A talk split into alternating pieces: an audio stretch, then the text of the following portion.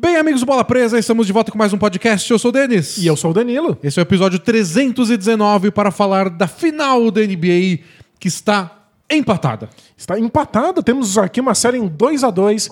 Ninguém venceu o jogo fora de casa. Então, oficialmente, na tradição, no que se fala sobre basquete, não começou ainda. É, ontem estavam comentando já uma variação disso. Que é depois que você chega no dois a dois e ninguém ganhou fora de casa, não é nem que a série começa quando alguém ganha fora. Quem ganhar a primeira fora ganha. Exato. A série começa assim que terminar. E, e é verdade, né? Assim, assim, não dá pra saber o futuro. Mas se o Bucks ganha o jogo cinco no sábado e volta pra Milwaukee com vantagem de três a dois e três vitórias seguidas na bagagem, é difícil apostar contra é verdade. o Bucks no jogo seis. A historinha fica toda do lado do Bucks.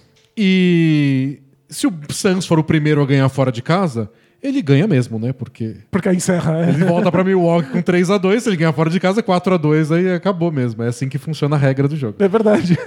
Então faz sentido. Quem ganhar a primeira fora de casa, leva o campeonato. Ou ninguém ganha fora de casa e o Suns é campeão no jogo sete. Pois é. E aí seríamos aglaciados com o jogo sete. Então, não tendo nenhum time disputando essa final, pra mim tudo bem. É, não sei. Jogo sete sem você estar tá sofrendo e com sua, com sua mão suando é sempre bom. Nossa, é só bônus. É tipo assistir disputa de pênalti dos outros. É, nossa, é uma delícia. Não, não, não a sua. Eu lembro quando eu era mais novo e minha mãe ficava me chamando. Denis, pênalti. Eu só queria ver os pênaltis. Sofrimento, drama. Quem é o vilão da vez. É, é uma historinha muito condensada, né? É. Você pode não entender nada de futebol, tipo eu, e aí você vê gente batendo pênalti, você já entende todas as histórias que estão acontecendo. É né? Muito legal. Não tem, não tem como não gostar de pênalti. E não tem como não gostar de jogo sete. E a gente parece estar caminhando nisso se a série continuar como está sendo até aqui. Isso. E aí hoje a gente vai falar de passado e futuro. Vamos é, analisar um pouco do que aconteceu nesses primeiros quatro jogos para tentar entender que ajustes ainda podem ser feitos para os jogos cinco, seis e talvez sete. Além disso, a gente vai falar de Kawhi Leonard. Finalmente o Clippers divulgou a lesão do Kawhi, que tirou ele de toda a final do Oeste. É, foi uma ruptura parcial do ligamento anterior cruzado do joelho dele. Ou seja, eles sabiam perfeitamente bem que Kawhi não ia voltar para os playoffs. Não tinha como. E... fomos enganados, vou processar. A previsão é de pelo menos nove meses Uau. sem jogar, o que meio que tira ele da próxima temporada inteira. A gente, é, vai basicamente, é. a gente vai discutir todas as consequências disso pro Kawhi, pro Clippers, pra Conferência Oeste, pro contrato dele. É um tema importante aí já pro próximo ano, sem esse ter acabado ainda. E pra terminar rapidinho, a gente vai falar um pouco do Jamal Mosley, novo técnico do Orlando Magic. Boa.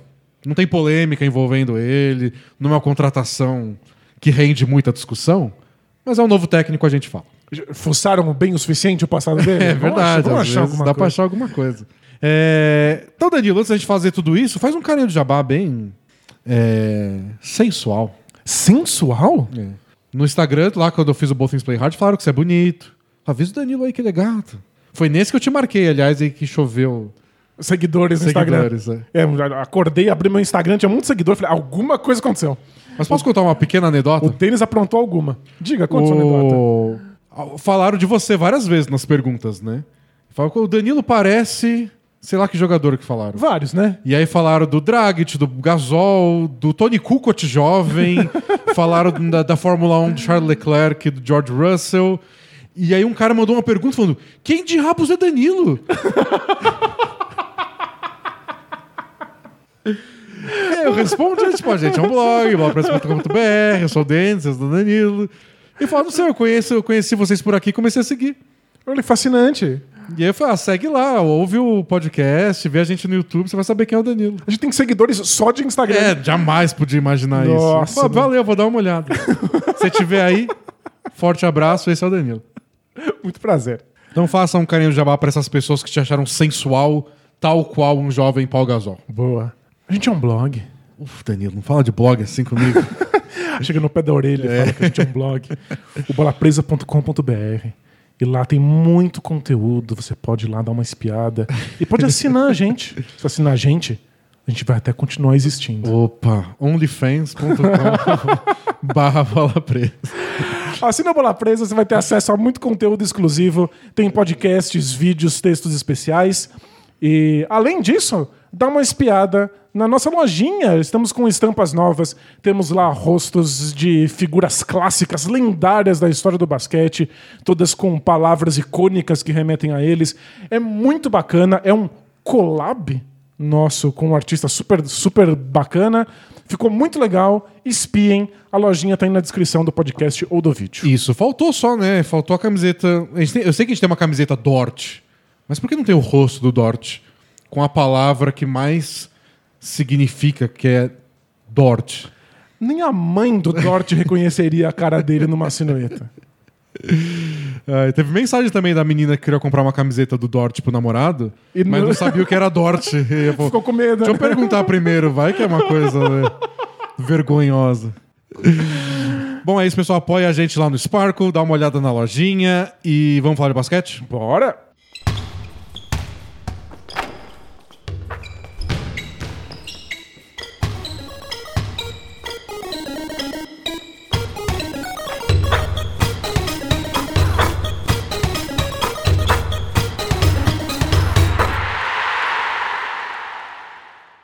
Final da N B A, Danilo. dois a dois, tudo empatadíssimo, só vitórias em casa. E a grande questão, acho que os especialistas estão pensando agora, que ajustes dão para fazer? Ainda são possíveis, porque os times testaram várias coisas. A gente comentou no resumo da rodada, por exemplo, da marcação do Bucks no, no pick and roll do Suns, que é a jogada que eles mais usam. E eles testaram troca de marcação, testaram o drop, tentaram já dobrar em cima dos jogadores. Já teve o Jrue Holiday marcando o Chris Paul, teve ele marcando o Devin Booker. Já teve quinteto com o Brook Lopez, sem o Brook Lopez. Não sei se tem muita coisa a mais para fazer. Eles, podem, eles têm que escolher uma delas para usar mais vezes. Tem que escolher o que usar em cada situação. Agora, testar... Eu acho que já não foi... sei se a gente vai ver novidades. Não, acho que já... O, o Bucks esgotou o repertório teórico deles e eu tô muito surpreso. É um repertório vasto, eles tiveram muitas opções para ver se funcionavam ou não ao longo dessa série. E você mesmo tinha sugerido que talvez o melhor contra o Suns fosse usar de tudo um pouquinho em cada momento do jogo. Nesse jogo quatro, eu senti que o Bucks ficou mais com uma coisa. Eles variaram menos defensivamente porque eles testaram tudo e tem algumas coisas com as quais eles estão mais confortáveis. Eu acho que a partir desse ponto, o Bucks talvez até use outros tipos de defesa, mas bem menos. Eles já, já fecharam naquilo que eles gostam. É, eu achei que nesse jogo quatro eles fizeram muito mais o drop, né, com recuando o pivô. E quando não deu muito certo com o Brook Lopez, dessa vez mais por causa do Devin Booker do que pelo Chris Paul, né? É, o Brook Lopez acabou saindo de quadra um tempo. Eles acabaram jogando um momento crucial do quarto período até. Foi curioso, vai, porque o Brook Lopez saiu e o Pat Connaughton entrou. Isso aconteceu várias vezes. Mas o P J Tucker não tava também, porque ele não parava de fazer falta. É, isso foi diferente. É.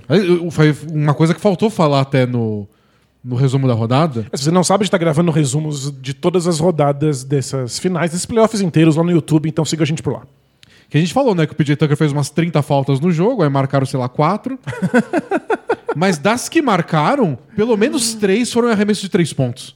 Tipo, nossa. Se fosse alguém com um pouquinho, um tiquinho menos de moral que o P J Tucker tem... Não voltava mais, Não né? voltava pra quadra. É. Não voltava. É se, muito inaceitável. Se fosse o próprio Connaughton, nossa, o que ele ouvi de ter feito três faltas e arremesso de três? Eles têm que lidar um pouco com os custos de jogadores como o P J Tucker, como o Patrick Beverly, que são muito agressivos, porque você conta que algum benefício vai surgir disso. E o P J Tucker é meio que essencial defensivamente pro Bucks. É, então. Mas aí isso tem um preço e fazer o quê, né? E aí tiveram um momento que ele não tava em quadra também e tava o Bobby Portis. Então era o trio, o, o Big Three do Bucks, com Holiday, Middleton e Antetokounmpo, com Connaughton e Bobby Portis. Nos últimos três minutos de um jogo que eles tinham que ganhar para não ficar um a três no placar da série, foi um pouco inesperado. E não sei se dá para chamar de ajuste. É, foi, foi uma reação a uma coisa que aconteceu naquele jogo. É, mas talvez nos próximos jogos a gente possa ver o Budenholzer com menos medo de usar Bobby Portis por minutos estendidos, porque ele foi bem no jogo três, é, jogou menos no jogo quatro, mas achei que ele teve um bom impacto. Não pegou tanto rebote de ataque, mas roubou uma bola do Devin Booker... Não comprometeu, marcou uma, uma vez o Chris Paul no mano a mano, impediu um arremesso dele, embora ontem acho que eu conseguiria, né? que o Chris Paul tava perdendo para ele mesmo. Então acho que... Não sei o quanto foi mérito do Bobby Portis, mas ele segurou bem em quadra. Teve... Pensei se esse não pode ser um ajuste, um pouco Te... mais de Portis. Teve uma posse de bola que o Portis marcou o Chris Paul e evitou o arremesso, evitou a cesta. E na posse de bola seguinte, o Chris Paul tentou de novo e acertou o arremesso, mas eu senti que o Bucks estava confiando nisso. Eles não fizeram nenhum, nenhuma mudança drástica para impedir o mano a mano no Chris Paul e o Portis. Mostrou que o Budenholzer confia que o Portis pode estar em é. quadra e não vai ser destroçado nos duelos individuais. Mais do que o Brook Lopez. Quando o Brook Lopez está em quadra, eles nem deram essa chance. É. Não tem mano a mano do Brook Lopez contra ninguém mais. Isso, eles, eles desistiram dessa possibilidade. É, é. Igual deu certo até contra o Hawks, né? Mas contra o Suns eles só desistiram. Não, se o Brook Lopez está envolvido, a gente faz outra coisa. Teve um lance até que foi, virou um turnover do Chris Paul, que quase virou um mano a mano, pela, pelo ângulo do corta-luz até. O Jrue Holiday ficou no Chris Paul. E o DeAndre Ayton ficou livre. Porque o Booker tava... O, o Chris Paul tava atacando, o Brook Lopez tava no lugar da, na, impedindo ele de fazer uma bandeja sozinho. Enquanto isso, o Jrue Holiday se recuperava e o Ayton ficou livre por uns segundos e o Chris Paul que errou o passe. Que também... E, tá acontecendo. Inexplicável, né? É, a gente conversou bastante sobre isso, sobre os, aj- os ajustes defensivos do Bucks e de quão difícil era impedir que o Chris Paul desse os arremessos que ele queria dar. E a gente se perguntou se uma parte da resposta não é simplesmente desafiar o Chris Paul a acertar tudo o tempo inteiro. E é arriscado, porque o Chris Paul vem de playoffs impressionantes. Ele não estava errando. O Nuggets meio que desafiou. Não sei se foi a ideia deles, mas desafiou. E foram quatro, foi quatro a zero com quatro shows do Chris Paul. E é o Chris Paul não só com altíssimo aproveitamento de arremessos, mas criando arremessos para outros jogadores, sem desperdiçar a bola. Ele conseguiu aí uma sequência gigantesca de, de quartos períodos sem nenhum tipo de turnover. Mas não tem muito o que fazer se um jogador está nesse nível. Você não pode ficar transformando toda a sua defesa para tentar alguma coisa diferente, que no fundo o Chris Paul dá um jeito de punir também. É, eu achei que ontem uma coisa que foi importante nesse jogo quatro, que tem a ver com isso, mas não foi o Chris Paul. Que foi o Devin Booker no terceiro período, fazendo cesta atrás de cesta. Ele fez o quê? dezoito pontos no terceiro Acho período. Acho que foram vinte. Foi um absurdo, não dava pra parar ele. E várias boas marcações, né? Físico, tirando ele do lugar que ele queria, incomodando, mão na cara, e era cesta atrás de cesta. E aí, alguém até comentou, quem foi no Twitter? Algum comentarista gringo falando, eu tô com... É, deu uma memória que surgiu do jogo de oitenta e um pontos do Kobe, que é o Kobe fazendo cesta e o Raptors falando, tá bom, arremessa. Uma hora você tem que errar. E aí todo mundo, mas por que não tem marcação dupla no Kobe? Ele tá com setenta pontos. setenta, faz alguma coisa. E o Raptors meio que não mudou o plano de jogo. E o Kobe fez oitenta e um pontos. E foi, começou a bater uma memória disso porque... Parecia nesse nível. O Bucks é. tava lá, não, a gente tá marcando ele bem. Deixa, e o Devin Booker não parava. Duas vezes no terceiro período, que eles botaram uma dobra de marcação para tirar a bola da mão do, do, do Phoenix Suns, do, do Devin Booker, o Phoenix Suns fez bolas de três. Nas duas vezes. É, então, não, não, não vale a pena, não compensa. É, aí imediatamente o Bucks voltou e tipo, não, esse time é muito bom em arremesso de três, pra gente ficar dobrando, não gerou nenhum turnover, foi, foram passes nem tão difíceis. Se for fazer, tem que ser mais bem ensaiado, não uma coisa ajuste no meio do jogo, tira a bola da mão do Devin Booker a qualquer custo. Tirou e o Cameron Johnson meteu uma bola de três. Tirou e o Jay Crowder meteu uma bola de três. E foi, achei que foi é, inteligente e calmo da parte do Budenholzer. Fala, ok, então volta, sem dobra, vamos continuar confiando. Vamos morrer confiando no, no nosso plano. É, e... e eventualmente eles foram ajudados pelo Devin Booker tirando ele mesmo de quadra com as cinco faltas. A gente nem conseguiu saber se a longo prazo a defesa do Bucks iria impedir os arremessos é. do Booker. Ele não ficou tempo suficiente em jogo no quarto período. Mas é, é uma série que a gente cobrou muitos ajustes, a gente sabe como ajustes são importantes. Ajustes foram o tema dos playoffs passados. Os times que ajustaram melhor acabaram chegando mais longe. Mas talvez a gente exagere um pouco nisso. Às vezes os times seriam um pouquinho mais resilientes no plano tático, compense a longo prazo. É, é que é muito difícil, né? Se tivesse uma resposta para isso, a gente daria todos os playoffs. Mas é aquele dilema entre você fazer os ajustes, tem técnico que perde o emprego porque não perde, muda nada. Perde quatro jogos sem mudar o plano de jogo, e tem o reagir antes da hora, né?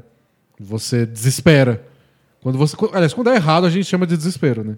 Que é o jogo um deu tudo errado, você muda completamente o jogo pro, pro plano de jogo pra partida dois. Aí deu errado de novo. E aí o time parece descaracterizado. É.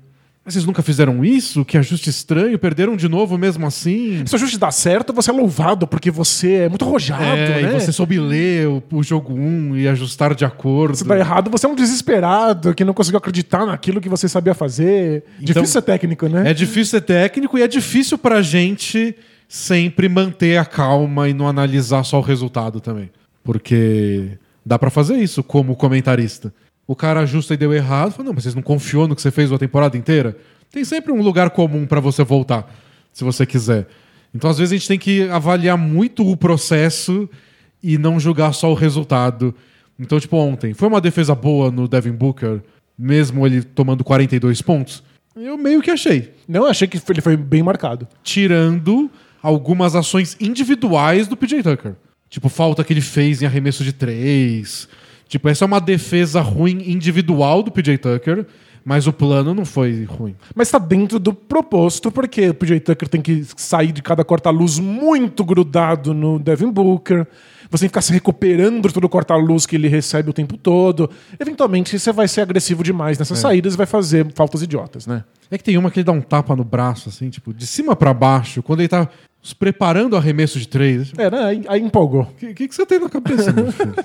O grande problema defensivamente pro Bucks, eu acho, é não ter dois Jrue Holidays. Que parece que ele marca o Devin Booker, a vida do Devin Booker é um inferno, mas a do Chris Paul fica muito fácil. Aí ele marca dois. O Chris Paul, a vida do Chris Paul é um inferno, mas o Devin Booker tem mais facilidade. Isso aí tem um problema no ataque pro Bucks se tivesse dois é. Jrue Holidays em quadro. Nossa. Eles iam ter somado oito de quarenta arremessos ontem. Mas o legal da, da, da historinha da série até aqui é que o Bucks igualou. Estamos em dois a dois e, embora o Bucks tenha tentado vários ajustes diferentes, eles agora podem contar, eles podem usar essa narrativa de a gente vai insistir nisso que a gente prefere, a gente vai desafiar o Devin Booker e o Chris Paul a acertarem arremessos porque deu certo, porque funcionou. Pode ser um jogo só, mas eles chegaram aqui, até nesse ponto, série igualada, eles já podem usar isso aí como rota de fuga. É, isso é verdade. E... E você vê dar certo, né? Você ganhou o jogo, a confiança vai pra, pra outro nível. E a sensação do jogo foi diferente. Foi a primeira vez nos playoffs que eu senti que o Suns parecia desconfortável. É, desde aquele jogo três contra o Lakers lá, que o Lakers fez setenta pontos no garrafão. Foi. Mas aquilo era um Suns até mais incomodado defensivamente, né? Ofensivamente, aquele jogo foi ruim pro Suns, mas muito porque o Chris Paul tava com o ombro esquisito. É, dessa vez talvez ele tivesse e não contou pra gente, mas nitidamente o Suns estava desconfortável e o Bucks parecia estar impondo o estilo de jogo. Mesmo que fosse tomando quarenta e dois pontos do Devin Booker, eles pareciam que estavam impondo um jeito do Booker jogar porque a defesa só estava oferecendo esse tipo de bola. Eu achei que foi um momento de liderança do Bucks na série. O que é muito engraçado, porque eu tive a mesma sensação e o Bucks ficou atrás no placar o jogo todo. Pois é, o Suns passou a maior parte do jogo vencendo. Tipo, parecia que não estava fluindo o ataque do Suns, o Chris Paul num dia ruim, o Ayton fez seis pontos no primeiro quarto e não pontuou mais. Ele arremessou duas vezes no, no segundo tempo inteiro e tomou o toco do Antetokounmpo na enterrada e errou um ganchinho em cima do Bobby Portis. E foi isso. E eles estavam ganhando. É, porque o Suns é muito bom.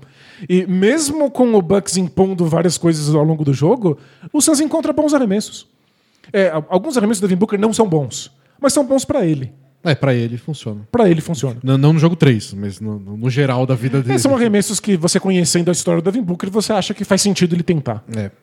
E outra coisa sobre os ajustes, é, quando a série vai ficando menor, então agora só faltam três jogos, melhor de três, se alguém ganhar dois, acabou. Começa a ter mais peso o, o esquisito, o diferente, o fora da curva.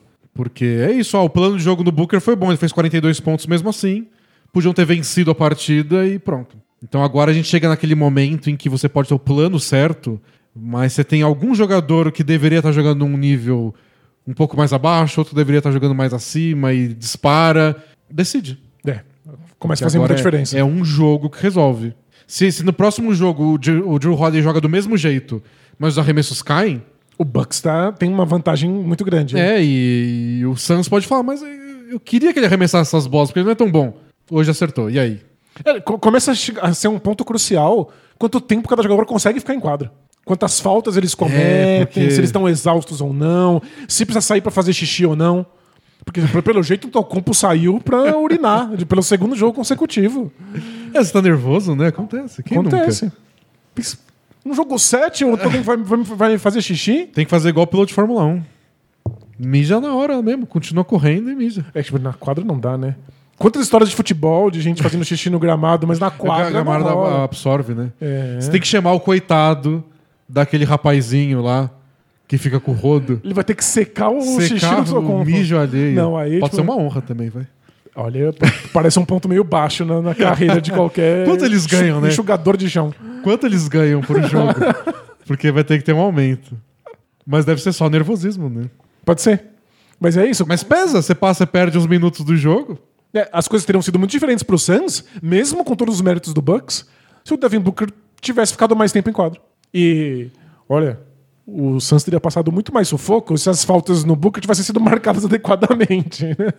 Arbitragem, nossa senhora. Vocês sabem que a gente odeia falar de arbitragem. Porque... Arbitragem não é um assunto, a não ser que a gente queira fazer um podcast so- sobre arbitragem. É, porque sempre erra um pouco, é difícil, mas, nossa, foi fora da curva. A quantidade de erros que, que, que aconteceram nesse jogo. É, a gente o tem mais esse... brutal da falta que o Devin Booker quis fazer sem nenhum sentido. E o árbitro falou, não, Devin Booker, você não quer fazer essa falta. Eu não tô olhando. Não foi falta. Eu não quero que você saia de quadra. É. A gente tem esse discurso sobre não comentar os erros de arbitragem porque espera-se que erros aconteçam, os árbitros são humanos e a gente tem expectativas que são completamente realistas é, sobre o que, que eles deveriam estar acertando ou não. E a gente gasta tempo de uma discussão já falando de basquete. Né? Exato. Né? Não é basquete em si e não tem ajuste possível. Se o árbitro errou, você vai fazer o quê? Você não reclama. Não, a gente quer falar sobre ok, o Booker errou arremessos, o que ele pode fazer diferente, quais são as mudanças táticas que podem ajudar ele a fazer isso. O que o Bucks fez para ele errar arremesso. Exato. O que você pode fazer para o árbitro parar de errar? Os árbitros são bem pagos, bem treinados, é, esse é o melhor possível. Mas é que a, a falta que o Devin Booker tentou fazer, deu para ver a intenção dele é, foi por todos os ângulos possíveis. Tão gritante. Eu falei no resumo da rodada, independente do resultado da tentativa dele de fazer falta, deu para ver que foi uma tentativa de fazer falta. E os árbitros, em geral, costumam reagir simplesmente a isso. Até porque aconteceu outro erro mais tarde no jogo, que foi o Suns escolhendo não fazer falta. Numa saída de bola. Numa né? saída de bola, quando faltavam poucos segundos ainda, porque eles foram para aquela história. A gente vai tentar forçar um, um erro para recuperar a posse de bola. Se a gente não conseguir começar a gastar muito relógio, a gente faz a falta e bota o Bucks na linha do lance livre. Pra... O Suns estava tipo quatro pontos atrás, cinco pontos atrás, é, faltando menos de uma posse de bola. E aí, tradicionalmente, nessas situações, os times tentam fazer a falta. É, o Suns escolheu não fazer. Os árbitros marcaram. Assim que o Chris Paul e mais alguém dobraram no Chris Middleton, o juiz já apontou a falta. Porque parecia ter a intenção de fazer falta. É assim que se faz nesses momentos. E aí o replay mostrou que eles não chegaram nem perto. É. E aí o Chris Paul ia ser falou, engraçado pedir a revisão. Ia ser hilário. E o Chris Paul ficou indignado, tipo assim, mas eu te falei que eu não ia fazer a falta, porque tem isso. Nesses momentos, os jogadores avisam os árbitros do que, que eles vão fazer, né? É porque o árbitro tá no automático. É. E até pra não atrapalhar o time, né? Porque o time quer fazer a falta... E às vezes você não vê... Eles querem fazer a falta o mais rápido possível pra não gastar relógio. Se o árbitro leva um pouquinho de tempo pra perceber, pode é, te complicar, então ele fala, né? Eu vou fazer falta. E aí você vai lá e já toca no braço do cara, o juiz já marca a falta, porque ele sabe que é proposital. O Chris Paul avisou que não ia fazer, não fez, e o árbitro marcou, e o Antetokounmpo tava com o pé dentro da quadra quando cobrou o fundo bola. Era pra ter sido um turnover... Embora esse ninguém olha. Ninguém não, isso olha. Não faz sentido, né? Os árbitros não tem como olhar pra isso. Tem que olhar pra tantas outras coisas na quadra, é, né? Mas quando eles mostraram na transmissão esse replay, é, tipo, é mais um erro grotesco pra conta foi, dos árbitros. Foi bizarro. Mas o, o que nos cabe comentar sobre isso é que os minutos dos jogadores em quadra vão fazer a diferença. Então o Suns precisa começar a pensar como o Devin Booker não... não não fique pendurado no próximo jogo. Então, o que fazer? Com o Chris Paul mais afiado, acho que eles até poderiam sobreviver. Mas ontem ele jogou tão mal. E o jogo três já não foi brilhante do Chris Paul. Por isso tem gente especulando sobre a saúde dele. Mas o, o Devin Booker com problema de falta, eu acho que o, o Suns, nos seus melhores dias, dá pra sobreviver. sem o Ayton não dá. É, é, é crucial. Que o Ayton não cometa faltas é uma das coisas mais importantes pro Suns. Né? E tá aí, eles perderam dois jogos, um no problema de faltas do Ayton, outro no problema de faltas de, do Booker. Então acho que tipo, a primeira coisa pro jogo cinco é, galera, a gente não tem banco de reserva. Vocês não podem se dar o luxo de fazer falta. É. Mas esse tem sido um assunto na, na série. O fato de que o Bucks tá cobrando muitos lances livres. Eles estão sendo muito agressivos, atacando muito a cesta, dominando os rebotes de ataque e, consequentemente, recebendo um monte de faltas. E o Suns precisa pensar em alguma maneira de driblar isso. A gente falou os ajustes possíveis do Bucks, que já foram todos testados, mas o Suns talvez tenha coisas que dê pra ajustar. É, o Suns já tentou uma coisa nova no jogo quatro, de fechar mais o garrafão pra impedir que o Antetokounmpo receba a bola, o ataque com tanta facilidade no mano a mano. E deu certo, assim, na medida do possível. Não anulou o Antetokounmpo, ele jogou bem. Mas, mas per- não... não permitiram que o Antetokounmpo atacasse tanto a cesta com a bola nas mãos. É, aí ele não fez quarenta pontos, ele bateu oito lances livres ao invés de dezoito, que ele tinha cobrado no jogo três. Acertou menos até, foi quatro de oito. Então serviu pra isso. Quando ele recebeu a bola, ele finalizou, fez uns vinte e tantos pontos dele, mas não dominou tanto. Foi um ajuste legal que o Suns fez e eu acho que tem mais para se fazer, especialmente marcando aquele pick and roll do Middleton com o Antetokounmpo, que rendeu todos os arremessos que o Middleton acertou no fim da partida para virar o jogo e ganhar eventualmente. É, o Middleton teve muito mais responsabilidade porque a bola não pôde ficar tanto nas mãos do Antetokounmpo. E nem sempre o Middleton cria jogadas com isso. Ele teve muitos arremessos individuais de mano a mano. No final do jogo, quando importava, foram todos corta-luzes do Antetokounmpo. E aí eles fizeram esse jogo de pick and roll que deu super certo. O Suns estava tão preparado assim pra é, parar. É, o Ayton ficou meio longe do, do, do Middleton. Não veio ninguém da ajuda. E esse, esse é um ajuste fácil, entre aspas, de fazer. Que nada é fácil na final da N B A. Mas com o Bucks errando tanto bola de três... Dá pra pensar em fazer o que o Bucks faz com o Chris Paul, que é usar o corta-luz e vem um terceiro jogador, encher o saco. Da zona morta, provavelmente. É, né? Só pra forçar o Chris Middleton a não arremessar livre, a passar pra alguém. Porque se ele passar pro Jrue Holiday, o Jrue Holiday não vai acertar muito, não. Não, não parece que Tirando vai. O jogo três, ele tá com um aproveitamento terrível nessa série. É, mas a ideia de ficar oferecendo a meia distância pro Middleton enquanto o Ayton protege o aro, é, não, isso não, não parece estar tá funcionando muito bem. E, finalmente...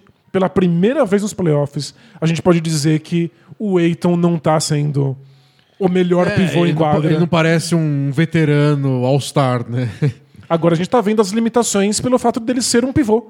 De que nem sempre está no lugar certo. De que ele, ele, o fato de ele proteger o aro oferece outros tipos de arremesso pro Bucks. E está enfrentando um jogador bem difícil de ser marcado, que é o Antetokounmpo. Por mais que o Brook Lopez esteja em quadra, o Ayton marca o Antetokounmpo. E tá sendo bem difícil. É esquisito, né? Ele marcou tão bem o Jokic. Aí você pensa, mas... Se ele marcou tão bem o M V P dessa temporada, por que não pode marcar o M V P da temporada passada? Mas é que são estilos muito diferentes. Completamente né? diferentes. Um é em câmera lenta e o outro é um, um chita força correndo, bruta, né? é. Tá, bem, tá sendo bem difícil pro Ayton. Fazendo falta, tomando enterrada, tomando toco no outro lado. Pois é. E aí, vamos ver o que, que o Suns consegue pensar aí pra... proteger mais o DeAndre Ayton, especialmente mantendo ele mais em quadra, e como eles podem dar um jeito do Devin Booker poder ser agressivo defensivamente sem ficar tão fragilizado. Porque, ó, um jogo sete em que o Booker saia com quatro minutos faltando no quarto período é desastroso, é, é desastroso.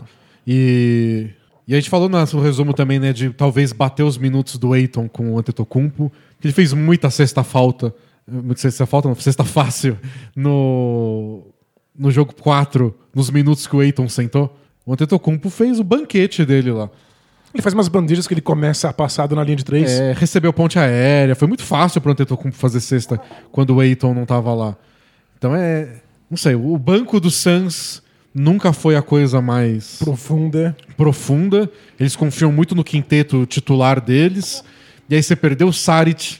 Machucou, é. Já é difícil. É... Não parecia uma, ser tanta falta com o Ayton sendo tão é. espetacular. Agora que o Bucks está aprendendo a enfiar o dedo nessa ferida, o Saric faz mais, mais, mais falta, a gente sente mais ausência. Aí o Cameron Payne não tá jogando tão bem quanto em outras séries. E o Cameron Johnson, que tá jogando muito bem no ataque, na defesa ele sempre dá um vacilo aqui, um vacilo lá. Eu entendo a hesitação do Monty Williams de colocar o Cam Johnson por mais tempo em quadra, que defensivamente acaba pesando. Finalmente a gente tá sentindo que o Suns é um time jovem. É, é. né? Finalmente, tá uma hora de acontecer, né? Aconteceu. Mas, mas é, o que ajuda, pelo menos, o Suns é que o Bucks sofre do mesmo problema. O banco do Bucks. O Bryn Forbes não entra mais. Não, essa é uma das coisas que o Budenholzer pode testar e perceber que não funciona. É. E ele pode agora ser insistente, teimoso e esperto e não colocar ele em quadro. Quem joga de verdade do banco do Bucks é o Bobby Portis, um pouco, o Pat Connaughton, que é quem mais joga disparado, e aí o Budenholzer vem uma coisa dentro dele, assim, um fogo, e ele começa a se descontrolar e fala: Jeff Teague entra. O que, que será, né? Qual é o fetiche dele pelo e... Jeff Teague? E aí ele entra e fala: não, tudo bem, não tá jogando mal. Mas faz cinco minutos que ele tá em quadra. Peraí, faz alguma coisa, Budenholzer. Não sai, não sai de quadra. Ontem, ele, no primeiro tempo, ele parece que ele passou uma meia hora em quadra. E aí, no segundo tempo, ele se controlou, o Jeff Teague, aí quase não jogou o segundo tempo, acho que nem jogou. Mas dá, dá uma angústia. Mas mostra também como o Bucks não tem. Não tem muita opção, é? É que o Bucks não tem sofrido com falta. Não teve nenhum jogo até agora que o Middleton teve que sair porque tava com quatro faltas no terceiro período. É, isso é uma questão o de estilo, né? O estilo do Suns não força lances livres. O Suns né? arremessa de meia distância, eles é. param e arremessam, eles não forçam falta de ninguém. E outra coisa, mérito total do Jrue Holiday, que é um dos melhores jogadores da N B A para perseguir adversários em corta-luz sem cometer falta. É. Porque todo defensor, quando recebe um corta-luz, tenta colocar um braço na frente para tentar criar algum tipo de proximidade do adversário, que é o que o James Harden usa o tempo inteiro. Ele vê esse braço, ele sobe pro arremesso e aí costuma ser uma falta para três lances livres. O Jrue Holiday nunca faz isso. Ele não é, faz falta nessas, nessas hipóteses, nessas situações, hipótese nenhuma. E ele tá sempre grudado, incomodando. Ele é um dos grandes responsáveis pelo Chris Paul ter feito quinze turnovers nos últimos três jogos. Impressionante, é. Embora o Chris Paul também seja responsável, porque teve alguns sem explicação. É, e essa a historinha que a gente vai contar quando essa, quando essa série terminar, talvez seja de como o Chris Paul é espetacular e como ele levou o Suns ao título, ou como o Jrue Holiday foi capaz de atrapalhar o Chris Paul a ponto do Bucks é. ser campeão. Essa é uma coisa legal que eu tava pensando, né? Porque sempre tem a historinha, a famosa, a palavra proibida, a narrativa da final, e tá no jogo quatro, e não sei, não parece claro, porque começou falando muito do Chris Paul, porque ele fechou o Clippers com aquele jogo espetacular. O jogo um dele foi absurdo. Ele vai ser o M V P das finais. T- tava dado. É a temporada da redenção dele. Vão ter que avisar os Correios pra não entregar, porque é. já, já enviaram o prêmio de M V P das finais pra ele. E, de repente, o assunto é como o Antetokounmpo, que duas semanas atrás estava com o joelho estourado, tá sendo a melhor versão que a gente já viu do Antetokounmpo, que já foi M V P duas vezes. Sério, até a série passada do Bucks, tinha muita gente criticando o Antetokounmpo, mesmo quando ele marcava mais de trinta pontos. Porque ele é limitado, porque ele tem as, as questões dele, porque ele tomava decisões estúpidas. É, que convenhamos, né? Acontecia mesmo. Acontece, mas alguém se atreve a falar isso, especialmente depois desse jogo quatro? Não, é, é o melhor Antetokounmpo desses playoffs e talvez dos últimos playoffs, já que nos últimos ele não conseguiu realmente ser aquele Antetokounmpo M V P. Contra um ótimo time, contra bons defensores, na final da N B A, vindo de uma lesão no joelho que parecia séria e de repente não sei mais o que achar. Eu, eu não esperava por isso. É, talvez mude um pouco a, a percepção do resto da, da N B A e da, da, da torcida, principalmente, do que é o Antetokounmpo. Porque todo mundo falava que é um jogador que não aparece em playoff. É um jogador que não é, pode liderar um time. Porque, e faz sentido até, porque muitos jogadores como ele, que não tem o arremesso de meia ou de longa distância, acaba às vezes não tendo muito o que fazer. Tipo, o garrafão tá fechado, você acaba tendo que abrir mão da bola. A gente viu ontem no quarto período o Chris Middleton comandando o ataque. Você pega alguém desprevenido, você acha que o Chris Middleton é o M V P da, da, não, da história. E, especialmente em playoffs, quando você pode fazer defesas específicas para seus adversários, é mais fácil você atrapalhar a vida do jogador sem arremesso, como é. o Antetokounmpo. E ele tá conseguindo ser efetivo mesmo assim. Teve dois jogos de mais de quarenta pontos mesmo assim. Foi bom e protagonista ontem mesmo assim. É, ontem foi, pra mim, foi a coisa mais surpreendente possível pro Antetokounmpo. É um jogo dele protagonista, dominando ofensivamente, sem carregar a bola. Sem ser esse jogador que tentaram nos vender, que é o Antetokounmpo armador, que leva a bola é. de lado do ponto da quadra. Pois é. E fazendo corta-luz, fazendo pick and roll, buscando rebote ofensivo. Foi um jogador muito mais tradicional, só que com todos os bônus de ser um Antetokounmpo, de ser o cara mais longo do planeta. Sem, sem querer dar spoiler de um texto que eu quero fazer, porque a gente é um blog, fé, vai dar certo. Mas o Antetokounmpo tá ainda, depois de ser M V P duas vezes, tá na primeira final da, da sua vida, cheio de glórias e contrato super máximo, talvez ainda esteja numa fase de descobrir seu estilo. Ele, ele não tem ainda uma identidade muito óbvia, né? É, e eu lembro, de, eu escrevi um texto anos atrás sobre como o Anteto, um dos caminhos para o Antetokounmpo seria se espelhar no LeBron James. Uhum. Não quem é melhor, LeBron ou Antetokounmpo. Mas o tipo, olha esse cara de passadas largas, de um físico que ninguém consegue dar conta e que dribla muito bem e que decidiu usar isso a favor dele como armador. Será que o Antetokounmpo não podia se espelhar no estilo LeBron pra ele comandar ataques assim? E foi um pouco o plano do Bucks com o Antetokounmpo quando chegou o Jason Kidd como técnico, que eles queriam ter um time que todo mundo era muito alto e que o Antetokounmpo fosse o armador principal.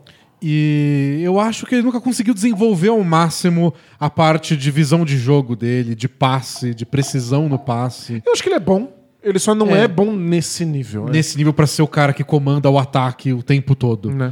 E ontem ele deu vários passes muito bonitos, bem inteligentes, mas ele não é o LeBron. Ele não é um armador de fato.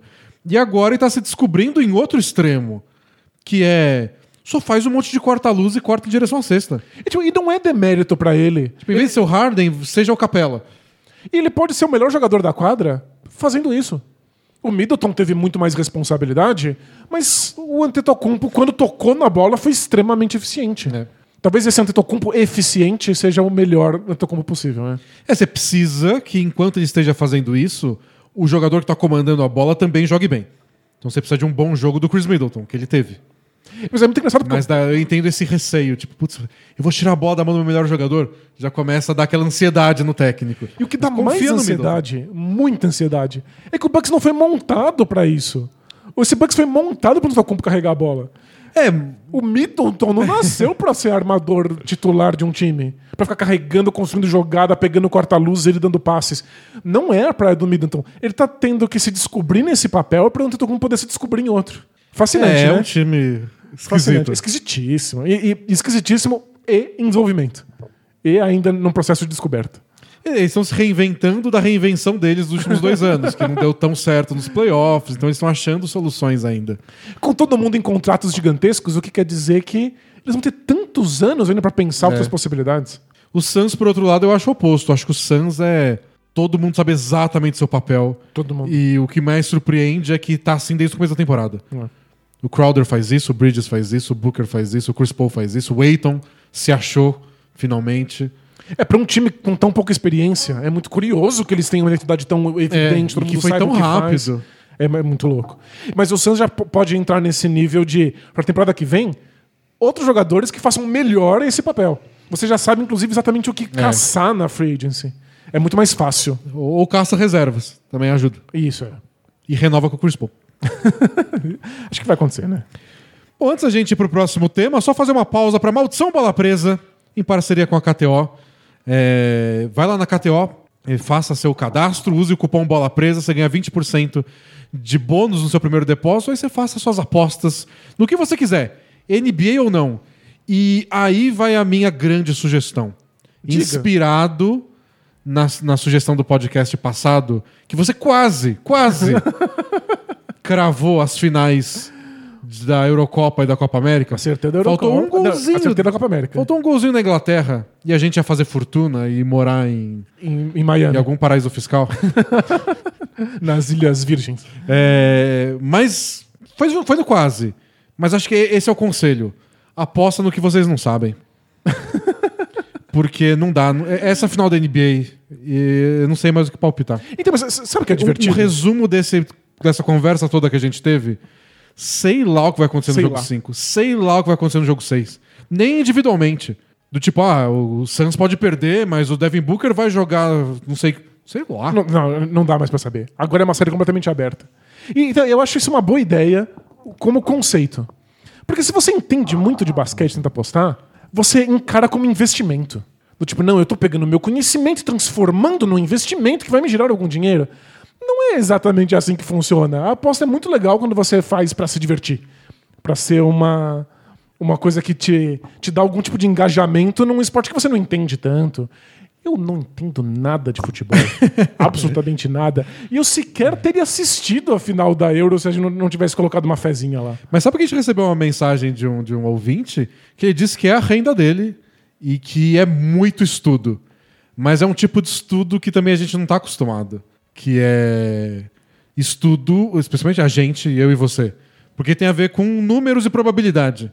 É, é muito matemático, né? Então é saber o quanto isso tem chance de que, que vai acontecer e, e ver se vale o risco ou não, calcular risco.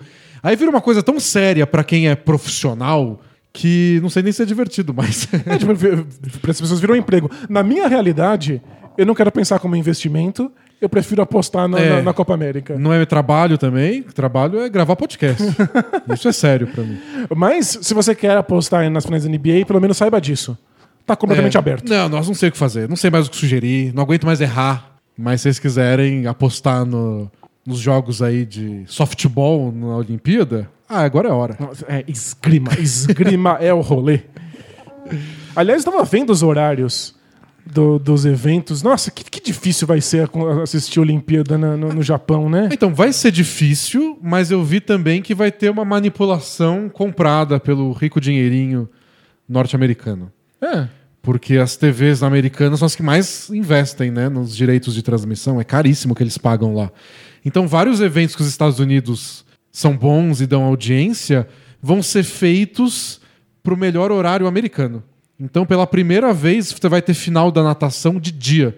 E, geralmente de noite, as, né? as eliminatórias são de dia, final à noite. Vai ter final de dia, porque é à noite nos Estados Unidos, é horário nobre dos Estados Unidos, vai ser, sei lá, oito da noite, horário da Costa Leste, e os nadadores que se virem lá com o costume deles. Entendi. Mas sabe uma coisa que... E a gente tá num fuso horário parecido com os Estados Unidos, então pra gente ajuda. Mas sabe uma coisa que os Estados Unidos não querem colocar no horário nobre? Esgrima. Então vai ter um monte de coisa às três da manhã, quatro da manhã. Não dá nem pra ir dormir tarde demais, nem pra acordar cedo demais. Vai ficar ali naquele limbo. E putz, eu... a Morinha tem energia o dia inteiro, eu preciso dormir à noite. Vai ser complicado. Eu tô preocupado com o basquete olímpico. Porque tipo, tem, tem jogo muito importante às nove da manhã. Ó, ótimo, acorda um pouco mais cedo. E tem jogo muito importante às três da manhã. É, basquete e, e vôlei, essas coisas, esse de esporte coletivo, que tem fase de grupos. Tem o dia tem jogo o dia inteiro. É. Só que o dia inteiro deles é entre as, oito da, as nove da noite e as nove da manhã. É. Vai, vai ser bem complicado. Você assiste o jogo das nove da manhã e o jogo das nove da noite. O miolo, você... é. E não vai ter resumo da rodada pra salvar vocês, não. Vocês que assistam aí. Não, não vai ter resumo da rodada porque a gente vai estar dormindo. Um próximo assunto, Danilo? Bora. Kawhi Leonard provavelmente não joga a próxima temporada. O Clippers divulgou, depois com um mês de atraso aí, a lesão que ele teve no joelho. Foi uma ruptura parcial do ligamento anterior cruzado. Opa! Você treinou essa no espelho ou não? Treinei. Eu só esqueci de anotar se era o joelho direito ou esquerdo. Mas isso importa pro Kawhi Leonard, não pra gente. Olha, sabe pra quem importa? Pra quem muito, que operou. É. Isso pro médico que opera. É. Era o esquerdo! Droga! Homer Simpson.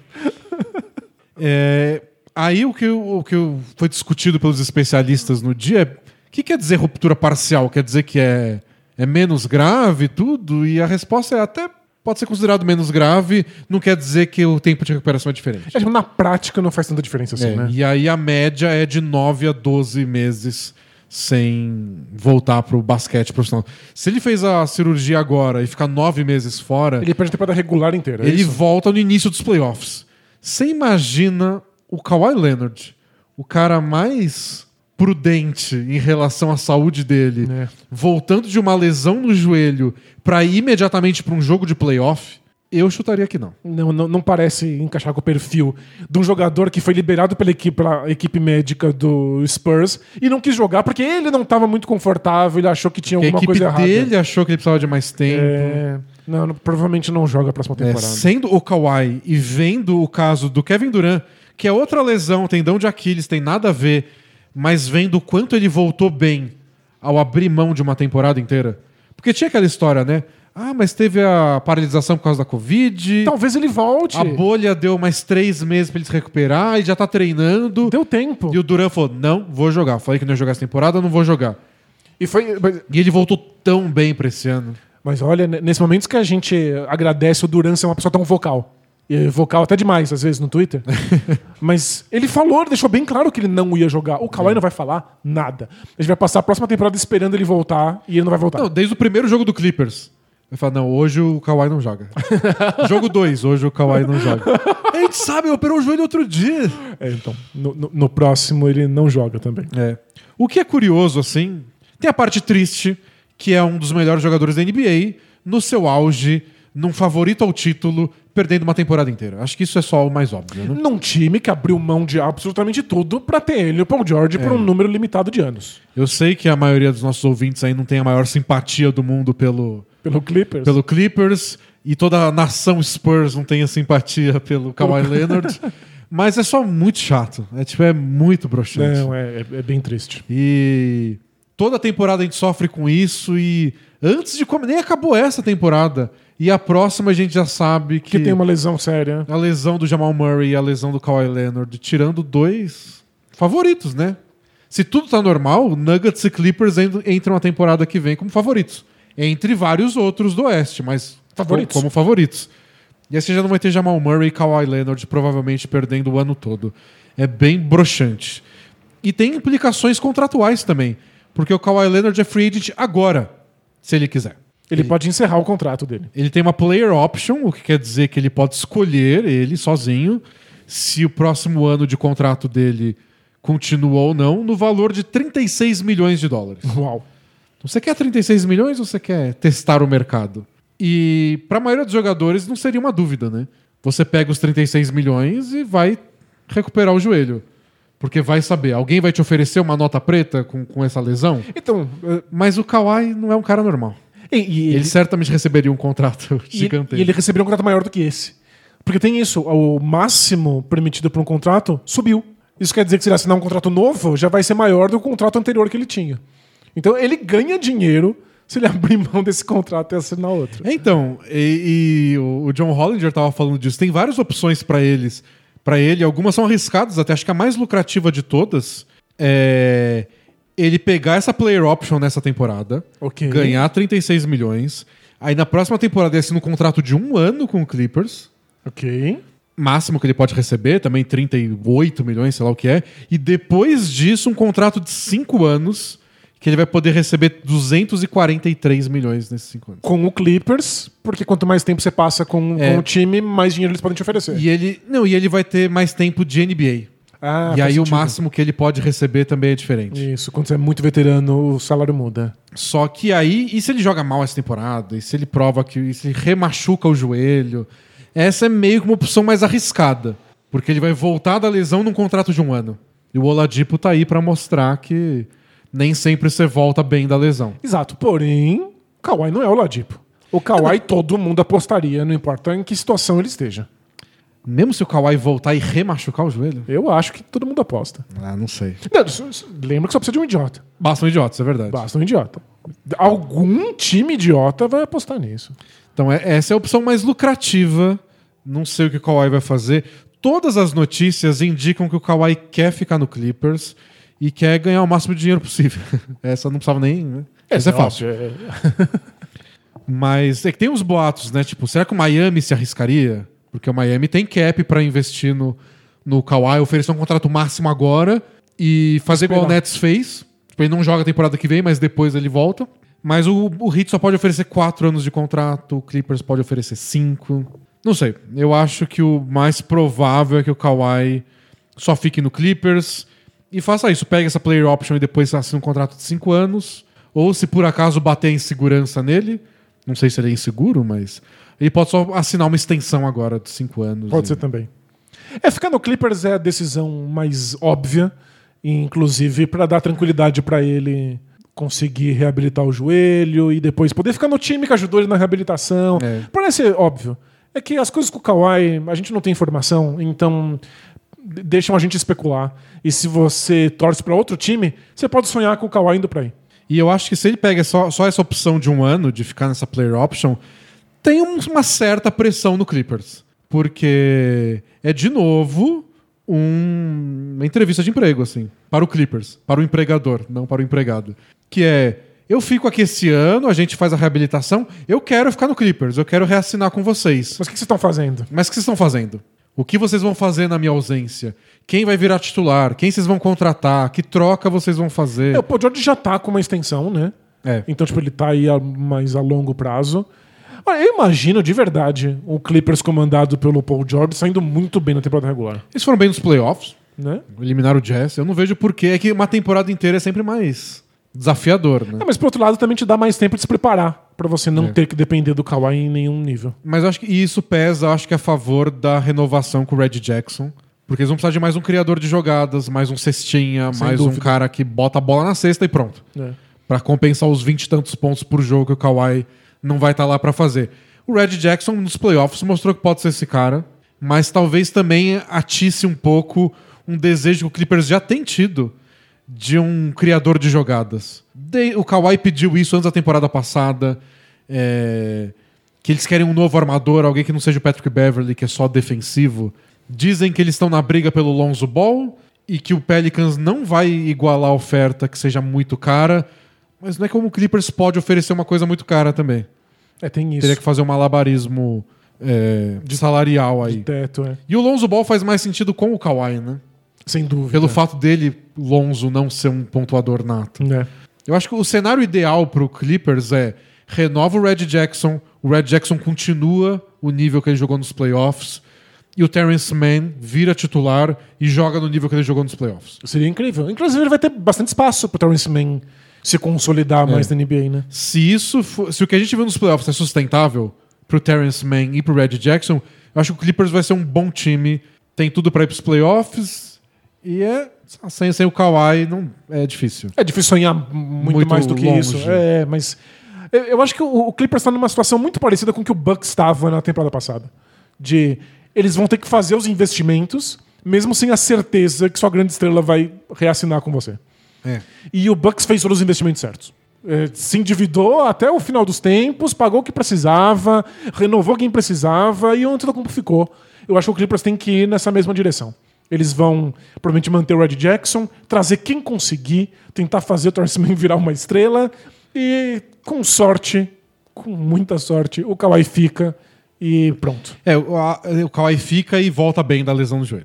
Né? É. Acho que esse é o, o, o cenário perfeito do Clippers. Pois olha, depois de ver Duran voltando tão bem de lesão tão complicada, e o Duran ainda tem um, um tipo físico tão... estigmatizado é. para essas lesões, a gente acha que nunca é mais que... vai voltar a ter explosão. É que o Kawhi já teve outras lesões. E eu também estava lendo se, se as outras lesões que ele teve podiam influenciar essa lesão de quadril, de na parte de baixo.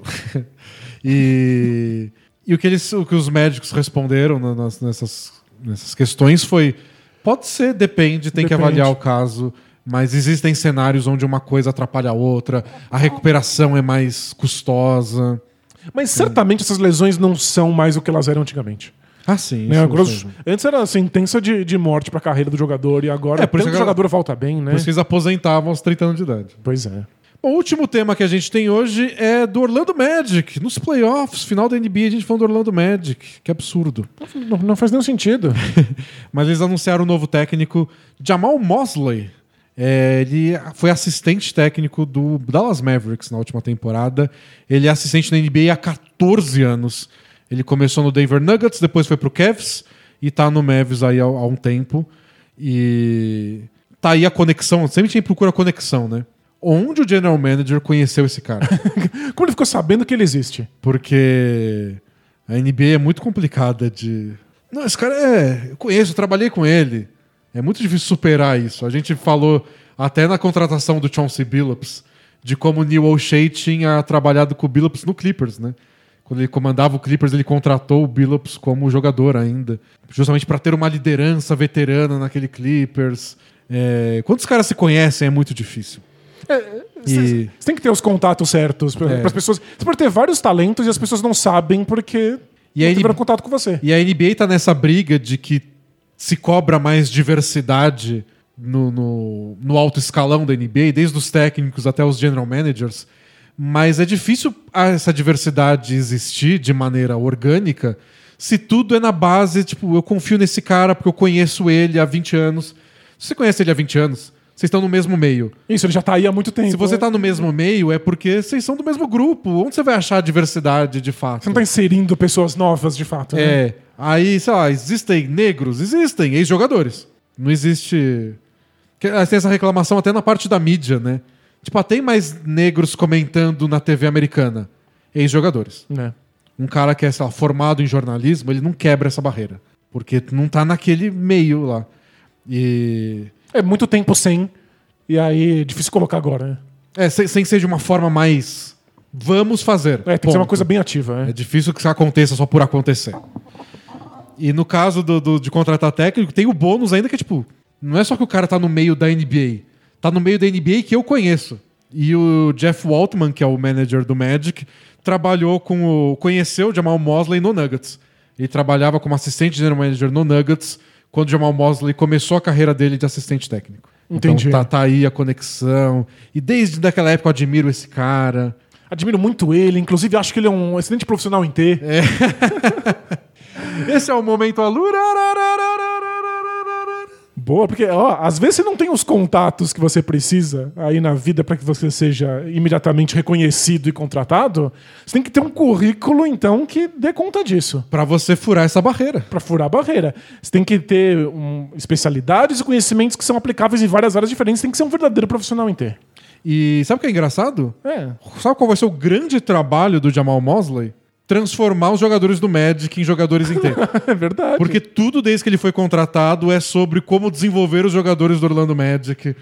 É, o principal, a característica dele, que o Jeff Weltman falou, é desenvolver os jogadores. O que, que ele fazia no Mavs? Desenvolvia jogadores.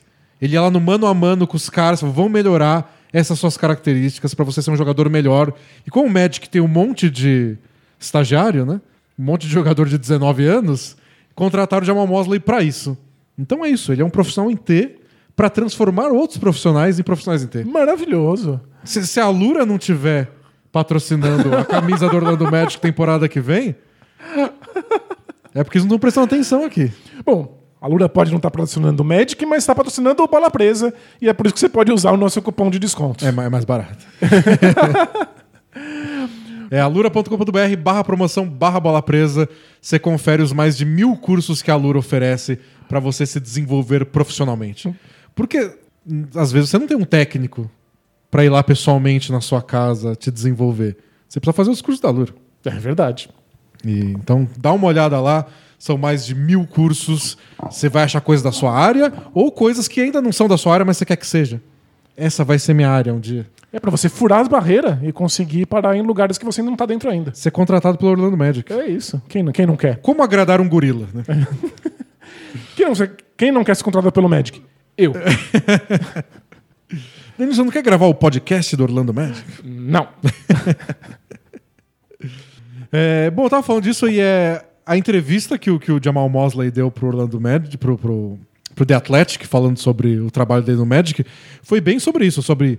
estou aqui para desenvolver os jogadores. E o Jeff Weltman elogiou justamente essa parte dele de construir relações com os jogadores para para tirar o melhor deles. E que ele é muito bom nessa parte de relações interpessoais. E sabe quem ajudou ele? O é. Rick Carlisle, como técnico do, do Dallas Mavericks. Não sei se, se talvez tenha sido birra com o Dallas. Eu fiquei nessa dúvida. Porque... não sei se ele sabia que ia embora do Mavs, mas foi que assim que o, que o Orlando Magic começou a procurar um novo técnico, ele foi lá no Jeff Weltman, que ele também conhece, e indicou o Jamal Mosley. Olha só! E falou, não, esse cara merece uma chance, e ele é o cara certo pro tipo de elenco que vocês têm, bem jovem. Ele é o cara que trabalha nossos jovens jogadores no Dallas. Ele ficou conhecido pro grande público porque ele é o cara que faz o aquecimento do Doncic. Então, to- todos os vídeos do Don't dando aqueles arremessos de costas, atrás da tabela, ele, que ele, entra, tá ele, é o ele é o cara que dá a bola pra ele, que faz todo o, o ritual pré-jogo do, do Don't. Faz sentido. E aí ele mostrou um vídeo, ele mandou um vídeo pro Jeff Weltman, achei bem legal essa história, que foi quando o Mosley treinou o Mavs nessa temporada. Porque o Carlisle testou positivo pra Covid, que depois se provou um falso positivo. Então ele voltou na partida seguinte. Mas ele teve um jogo. Mas um jogo contra o Knicks no Madison Square Garden, o Carlisle não pôde treinar o time. Então foi o primeiro jogo oficial do Jamal Mosley. Oficial não, porque não conta como no recorde histórico dele. Não conta? Não conta. Ele não tem jogos como treinador. Nossa! Vai pra conta do Carlisle. Mas ele tava lá, ele foi o cara que comandou o time na beira da quadra. E o Carlisle não tava, e ganha, ganha o mérito. Ganhou do... lá, tá na estatística dele. Olha só. E o Dallas ganhou o jogo, e assim que ele voltou pro vestiário, o Dallas fez uma festa. Ai, que fofo. Tacaram chuva de água nele, deram a bola da partida. O Dallas tem um cinturão. Eu não sei se eu já contei no podcast. Eu contei no filtro Bola Presa, pra quem assina Bola Presa, assina Bola Presa. Que o Dallas criou um cinturão, tipo de U F C, pro jogador de defesa da partida. Quem melhor defendeu naquele jogo ganha um cinturão. E eles votam. Eles, o time que decide. E... se outro jogador é o melhor defensor no outro jogo, ele passa o cinturão pro outro. Entendi, cara. Entendi, muito legal. Deram o cinturão pra ele. Pro, pro, ele foi o melhor pro, pro defensor Mosley. Da partida. Foi o melhor defensor da partida. Deram a bola do jogo, chuva de água. Muito bonitinho. E aí o Carlisle mandou esse vídeo pro Weltman no, no, no Orlando Magic, falando, ó, é, é assim que os nossos jogadores amam esse cara. Caramba, muito impressionante. Você quer alguém que comande o vestiário, que os técnicos, os jogadores vão idolatrar? É o Jamal Mosley. Uau! Nossa, isso faz muita falta mesmo no Magic. É, eles estão tentando construir alguma coisa lá, meio que do zero, né? Eles trocaram é. meio time. Aliás, fala uma coisa boa. Faz falta no Magic. Qualquer coisa boa, qualquer, qualquer qualidade, é, né? Um copinho de chocolate quente. É, faz certamente falta. Não tem no Orlando Certamente Magic. Não tem.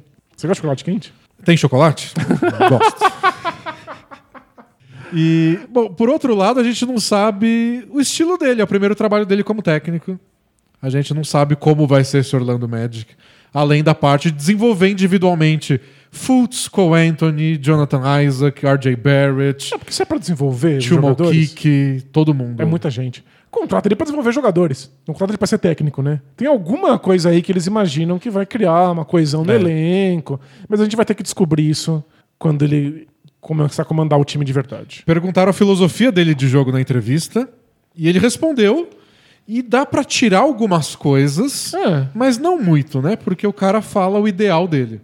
É então, meio, meio genérico, né? Defensivamente, ele falou que ele quer que seja um time tough, durão, que briga. Não quer dizer nada. E, e que fala muito, um time que se comunica bastante. Claro, e que, que, quem não quer. E que são todos conectados na defesa. Oh, ótimo, e com excelentes defensores. É o que todo mundo quer. É. Aí você não aprende muito. Não quer dizer nada. Porém... ele falou que quer um time que seja disruptivo defensivamente e que tire os adversários da zona de conforto. Aí já começa a ser uma coisa mais conceitual. É, mas por outro lado, passa a ser a única coisa que o Magic tinha nas últimas temporadas. Eles não eram um time disruptivo. É, que... eles eram um time que fazia um monte de traps na lateral da quadra, que dobrava o tempo inteiro, que gerava um monte de interpretações de linha de passe. Então, mas é uma decisão essa. Não é o que todo time sonha e você fala por falar. Não, sim, mas é engraçado que a única coisa que ele tá colocando de fato é aquilo que o Magic já faz. É, mas com, com outro time. O time mudou completamente. Ele vai ter que ensinar a molecada nova a fazer isso. Ok. Mas pode mostrar que o Magic tava feliz com essa parte. Pode ser. Tipo, a gente gostava do time ser assim defensivamente. Ah, que legal. Mostra alguma continuidade também. É.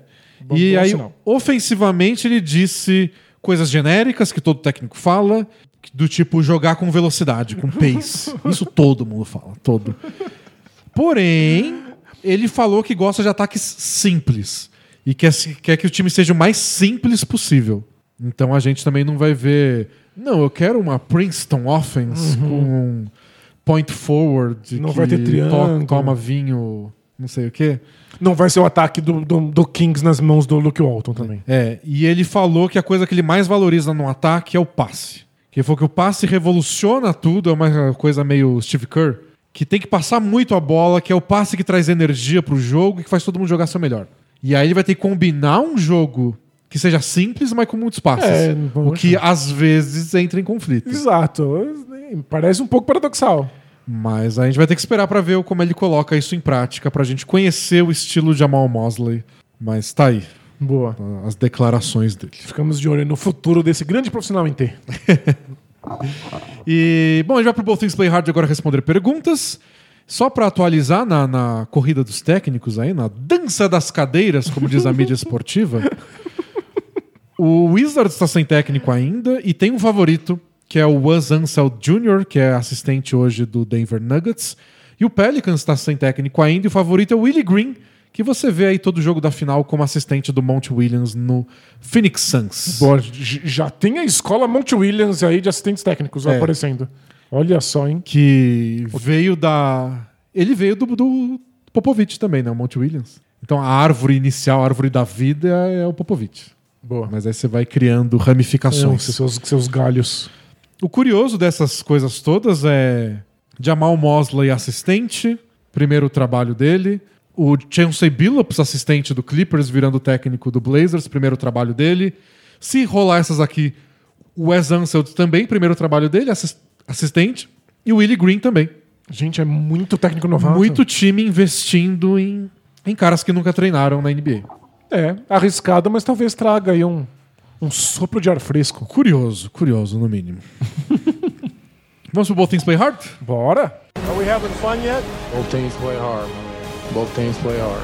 It's not supposed to be easy. I mean, listen, we talking about practice. Not a game, not a game, not a game. We talking about practice. I want some nasty. Both teams play hard. Both teams play hard. God bless and good night. Bom, você entra lá no bola presa ponto com ponto b r e tem o um botãozinho do Both Teams Play Hard no topo, ou você desce lá embaixo, tem o formulário para você mandar sua pergunta. Boa. A primeira é do Inspirado pelo Giannis. Querido Sherlock Holmes e mister Watson da podosfera basquetebolística brasileira. Beleza? Beleza com asterisco. Com asterisco, não colocou Ele, asterisco. Elementar. Joguei bastante dos dez aos dezesseis anos e cheguei a disputar até jogos pela seleção estadual. Ah, acho jo- que é de basquete. basquete, né? É. Jogar dá pra jogar muita coisa. Mas depois deste ápice, me encontrava em dois mil e dezenove apenas jogando male-male uma peladinha semanal aos trinta e três anos de idade. Pra encurtar a história... Uma nada leve depressão durante o mestrado... É, não, mestrado não é mole. É, me fez pesar sessenta quilos no alto dos meus um e noventa de altura. Uau! E ostentava uma aparência cadavérica. Eis que a pandemia acontece, a única coisa que me restou foi voltar a acompanhar religiosamente a N B A para aliviar o estresse. Sempre admirei o Giannis pelo seu esforço, ética de trabalho e modéstia. Mas um dia tive uma epifania ao ver uma foto do, do grego como novato. Pensei, ora... O Giannis também era um magrelo e hoje é dominante muito devido à sua forma física. Se ele consegue, eu consigo também. Olha só. Pensando em retrospecto, essa foi uma péssima comparação. Pois não tenho nem o dinheiro, nem o treinador, nem os suplementos, nem o chefe particular que ele tem. Porém, deu certo. Coloquei uma foto de grego na tela do meu celular, tela de fundo, e toda vez que eu desanimava com a dieta ou a academia, é, comecei a chamar o, o projeto Giannis... Eu olhava pro grego e repetia o mantra. Se ele conseguiu, eu consigo também. Maravilhoso. É uma falácia absurda, mas... Funciona. Que funcionar psicologicamente, claro. Depois de um ano, ganhei vinte quilos de massa muscular. Uau! Dei um boost na minha saúde e autoestima e a meta agora é ficar com o corpo escultural do Giannis. Agora as perguntas. Como isso é inédito pra mim, nunca fui ligado a ter um ídolo ou um modelo a seguir... Quais fatores vocês acham que fizeram o Giannis operar uma mudança tão grande na, vi- na minha vida? Ou na vida de fãs em geral? O que falar pra minha esposa, que também é fã de vocês? Muito obrigado. Oh, legal, valeu. Quando ela pergunta até quando eu teria a foto de um homem suando malhado no meu celular. Vida longa ao Bola Presa. Tem uma história de superação. Tem que mandar pro Antetokounmpo essa história. Ele ia ficar super feliz. É, e eu não acho que esses jogadores acabam nos, nos inspirando em si. A gente precisa de uma inspiração e a gente busca essa inspiração de algum lugar e os jogadores estão aí disponíveis. É, e é a um... gente coloca eles para ocupar esse espaço, né? Não diria que os jogadores são uma tela em branco, porque não tá em branco. Tem o que eles oferecem pra gente. É. Mas não é uma tela cem por cento preenchida também. A gente complementa com o que a gente quer ver, às vezes. Para você, foi um jogador da, da N B A que você conseguiu se identificar minimamente. Pelo fato do peso... É, e... vocês dois tiveram... Você se via muito magro, ele chegou na N B A muito magro. É, mas poderia ter sido um personagem de ficção. Da literatura, do cinema, de uma série que você assiste, dos quadrinhos. Poderia ser uma pessoa que você conhece, um parente. A gente tá o tempo inteiro buscando esses, esses modelos porque tira a nossa vida do acaso e mostra um campo de possibilidades. Né? É, tipo, serve como um pouco de ordem, né? É um pouco de guia, né? Tipo, exato. Você pode seguir esse caminho aqui. É. Só porque você tá olhando. Você falou que tava com, tava depre- com uma depressão. É sinônimo de estar tá perdido, assim, você não sabe para onde olhar. O Antetokounmpo, a ideia do Antetokounmpo te deu um norte, vai. Exato. Pra pelo menos você sair do lugar. O resto é você que faz. É. Mas às vezes só empurrãozinho é bem importante na nossa vida. E é uma falácia isso de que se o Antetokounmpo conseguiu, você também consegue, porque são vidas muito diferentes, circunstâncias muito diferentes. Tipo, vai ser M V P da N B A também. Né? Pois é. Mas tipo, existe a possibilidade de que se deu certo pra ele, funcione pra você também. E essa possibilidade foi o que você precisava pra conseguir é. se motivar. Ou ver alguém fazer, te anima a tentar, pelo menos. Né? Vai que dá certo. O, o mais correto seria vai que dá certo comigo também. Exato. Mas talvez você não acorde cedo pra academia com vai que dá certo.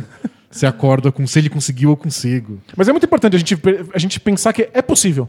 Aconteceu com alguém. É, é possível que aconteça comigo, né? É um pensamento importante. É. Pra gente acordar todos os dias. Mas é uma história bem legal. Agora pra sua mulher... Acho que ela deve estar feliz com a foto do grego no seu celular. Tipo, se, se ela te viu deprimido e tá te vendo agora inspirado, imagino que seja mais agradável para ela ver você inspirado. Com certeza. Mais, se... mais saudável, mais feliz. É, né? Se é por causa do Antetokounmpo, que seja. Pode ser qualquer um. Ela bota um pôster do Antetokounmpo na parede do quarto, se for preciso. Próxima, part... Próxima partida? Não, o que eu tô falando? Próxima pergunta é do Stefan Feld Nacional. É alguma coisa, é isso? O é Stefan um personagem? É um... é um designer de jogos de tabuleiro famoso. Essa, Olha, é, é, essa aí foi, essa foi, foi, obscura, foi né? no nicho, meteu no nicho essa. Mas agradou o Danilo. Opa, tô feliz. Fala Dungeons and Dragons, tudo melhorando? Ó, oh, é melhorando, é. Acho que sim. Amanhã é meu dia. Amanhã é verdade, eu vou tomar a vacina, vacina então amanhã. Tudo melhorando. É, o basquete me parece cada vez mais popular nos meus círculos de infância e no Brasil em geral. É verdade. Essa última suposição com base no crescimento das transmissões. É, sendo que alguns grupos de amigos no WhatsApp que eram de futebol estão cada vez mais falando de basquete. Então tem a, a, a anedota pessoal dele no meio também. Boa. Até aí tudo bem. Uhum. É, é que esse fato me fez refletir acerca do que será que tem no futebol em termos de design de jogo, e acho que é por isso que ele botou o nome do game designer, que é tão admirável em todo mundo. Quais seriam as hipóteses de vocês? E partindo dessa mesma reflexão sobre popularidade do jogo... Mudanças de regras recentes da N B A aparentam, aparentam ter alguma influência nesse suposto aumento de popularidade? Abraços. Então, é, é uma pergunta meio que antiga até.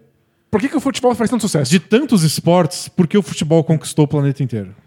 Então, e... o, que, o que tem no, no game design dele? Como eu não sei responder, vou começar ao, ao contrário. Tá. É, sobre as mudanças de regras da N B A, quando mudaram as regras para proteger os jogadores de ataque, existia uma clara intenção de melhorar a audiência. Então existe uma preocupação da, da N B A de que o esporte seja mais popular e mais palatável para quem assiste. É, é difícil cravar que foi isso, Exato. né? Exato. Porque, sei lá, ao mesmo tempo surgiu o LeBron James. É. Talvez tenha sido a paixão do, de um ídolo. É, mas o, o que nos cabe é saber que existe uma intenção. Existe intenção e tem essa ideia de que tem... Tem maneiras de basquete que são mais atrativas ao público e menos atrativas. A N B A acha que um jogo mais ofensivo, mais veloz, com placares mais altos... Vai atrair mais vai público. atrair mais público do que um jogo amarrado, com placares baixos, que era a tendência quando a N B A mudou as regras. Pois é. Agora, futebol, às vezes tem jogos amarradíssimos, acaba zero a zero e todo mundo ama. É, é, é. Muito fascinante. O que, que no game design do futebol tem esse impacto... Não sei se é exatamente o game design ou se é uma questão cultural. É, então, isso que eu queria. Eu não queria cravar essa resposta, porque eu sei que. Sei não. Imagino que muita gente já tenha estudado isso mais a fundo, mas uma suposição seria essa. É, é cultural. As pessoas se apaixonaram por jogar futebol e acabou tomando conta de todo mundo num... a ponto de que só faz parte da vida das pessoas desde muito cedo e você não consegue escapar. É que eu fico um pouco ressabiado. Quando a gente tem esses relatos de culturas que nunca, te, nunca conheceram outros esportes e de repente conhecem o futebol e se encantam automaticamente. O que tem de tribo indígena, que o contato com, com a sociedade, com a nossa sociedade foi futebol. E eles não abraçaram mais nada da nossa vida, mas abraçaram o futebol. Não é brincadeira. É, eu não sei então, o que tem. Não sei, será que é porque a gente fala com muita paixão sobre o futebol e aí encanta? Eu acho, eu acho que tem um ponto que acho que várias pessoas também já tocaram nessa tecla, que é a simplicidade. Então... Joga-se em qualquer lugar, né? Joga-se em qualquer lugar e é muito fácil de assistir. Tipo, você chuta e a bola entra em gol. Tem aquele golzinho lá. Você não precisa entender muita coisa. Falta é meio óbvio. Você não pode bater no cara nem pôr a mão. Tem isso. N B A tem sempre isso. Comecei a acompanhar a N B A agora, não sei o que é falta e o que não é. Não entendo o que pode e o que não pode. Tem coisa que é muito física e não é falta, tem toque de dedo que é falta. Tem várias regras obscuras. Quantas passadas? Isso foi três ou, ou, é. ou duas passadas? Eu acho que a simplicidade do futebol é muito importante nesse primeiro passo. Não sei se justifica a paixão, mas não afasta ninguém. Não. E tem uma simplicidade prática. O que você precisa? De uma bola. Que pode e, ser de meia. E delimitar um espaço em que é gol, que podem ser dois chinelos. O clássico nacional. É. Se você está ouvindo aí fora do Brasil, não sei se é assim aí, mas... Não sei se você... Uma famosa marca de chinelos de dedo que demarcam as duas traves. Isso numa rua sem saída. É, é o clássico de, de, do Brasil. Então dá para fazer isso. Duas árvores, dois postes. Né? Então essa Nossa, facilidade ajuda. O né? que eu já joguei de futebol que tinham dois gols... que não estavam um na frente do outro e que tinham tamanhos diferentes. Porque um é do poste até a árvore e do outro é da caixa de correio até não sei o quê. Ah, mas seu gol é maior. É, tudo bem. Você quer o quê? Não jogar? Não jogar. E a gente joga. É, basquete tem essa dificuldade de... Precisa de uma tabela, precisa de uma cesta, é difícil de encontrar. É caro. A, a gente, quando estava na nossa época em que a gente jogava basquete todo dia e a gente ficava procurando quadras públicas, a gente morava numa cidade que não, não tinha. Era e quando tinha, tinha arrancado o ar, né? É, pra poder jogar futebol embaixo. É, não sei a explicação definitiva. Mas deve, mas deve isso, ter muitos estudos. Pesa, é. Acho que vale, vale procurar aí, deve ter uns acompanhamentos antropológicos. Próxima pergunta, são duas, Danilo. E as duas sobre é. a sua resposta da semana passada, querendo ajudar nosso amigo do Rio de Janeiro, que queria começar a aprender a andar de bicicleta na vida adulta. Boa, vamos lá. Tivemos dois relatos sobre isso. Vamos ler os dois. Alguém falou do Bike Anjo? Porque me lembraram Sim. do Bike Anjo depois da transmissão, e aí depois da gravação, e aí eu não consegui falar. Falaram deles. Boa. Acho que os dois falaram. O Antonicius, Antonicius mandou a primeira. E aí, camaradas, tudo asterisco? Asterisco? Tá muito confuso. Ele mandou a palavra tudo asterisco, e aí onde é pra estar o asterisco bem pequenininho, uhum. tem um ok. Não sei como faz isso no teclado. Mas tudo asterisco, é tudo asterisco com, com okay, ok, em vez de tudo ok com asterisco. Exato. Né? Muito bacana a história do colega que pretende andar de bike já crescido. Legal. E assim como a do Danilo tem aprendido depois de grande. Além de descobrir que ele tem um metro e noventa e poder falar que é mais alto que vários jogadores da N B A. Porque para muitas pessoas era um mistério a sua altura e você acabou revelando. Eu sempre falei minha altura. Mas às vezes a gente finge que é um mistério. É. É um mistério porque você não ouviu todos os episódios. É. Ele continua aqui. Eu aprendi com os meus vinte e um, vinte e dois anos pelo motivo que mudaria de cidade. Saindo de São Paulo para Recife. Uma cidade bem mais plana. Sabia que seria importante para mim. E procurando como aprender, me inscrevi no Bike Anjo, que é uma rede colaborativa onde você pode se inscrever e encontrar gente disponível nas suas proximidades que possa te ajudar a empreender. Marquei o encontro no Ibirapuera também e deu tudo certo. Além de depois, já mudado de cidade, obtive o plano de estudante de bicicletas para alugar de um famoso banco. E assim consegui pegar uma rotininha importante para quem está começando. Adorei que os nossos ouvintes já, já estão acostumados a né, é. não falar o nome das marcas. E é legal que não precisa fazer nenhuma diferença, só, só não fala. Levava quarenta minutos de um caminho que hoje levo quatro. Aprendendo com o tempo e tive uma liberdade sem igual. Bom uhum. demais.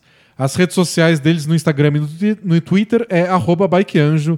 Abraços e longa presa ao Bola Vida. Valeu. Então tá aí, Danilo. A sugestão que você esqueceu de dar, nosso amigo deu com um bônus de relato pessoal. Engraçado, eu não fiz uso do bikeanjo para aprender a andar de bicicleta. Mas teve um momento em que eu achei que eu precisava aprender sobre manutenção básica. Porque começou a furar os meus pneus enquanto eu pedalava. E aí me recomendaram o Bike Anjo. E aí eu chamei um cara do Bike Anjo que me ajudou a, a ensinar como trocar pneu, como tapar furo. Sei, como... Coisa do dia a dia, né? Exato. Não só andar de bicicleta, mas de usar a bicicleta como meio de locomoção. E eles, eles topam tudo. Eles são incríveis. A outra mensagem é do Draftado por Engano, que eu achei... Como a indústria cinematográfica norte-americana não fez o filme Draftado por Engano.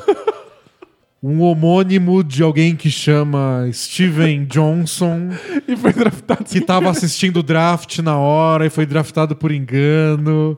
Só que ele nunca jogou basquete, é um homem branco de um metro e trinta e cinco. Como não aconteceu isso? O que aconteceu com os roteiristas desse mundo? Não, sério, maravilhoso. Eu, eu, eu não assistiria, mas eu ficaria muito, muito feliz de saber que existe. Ah, mas um dia ia passar na sessão da tarde. É. E nossos assinantes iam votar pra gente analisar no Clube do Livro. Aliás, é. A gente vai anunciar, assim que acabar a temporada, todo o nosso pacotão de conteúdo exclusivo para os para off-season dos nossos assinantes. Porque foi, foi difícil produzir durante os playoffs. Vai ser uma avalanche de conteúdo para quem assina a gente agora, desde o fim de julho até a temporada começar.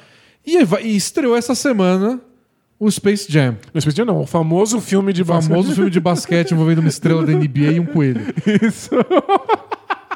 Vamos analisar no Clube do Livro. Já, já, já tá. Nem, nem vi o filme. Boa. Porque a gente não foi convidado para a pré-estreia.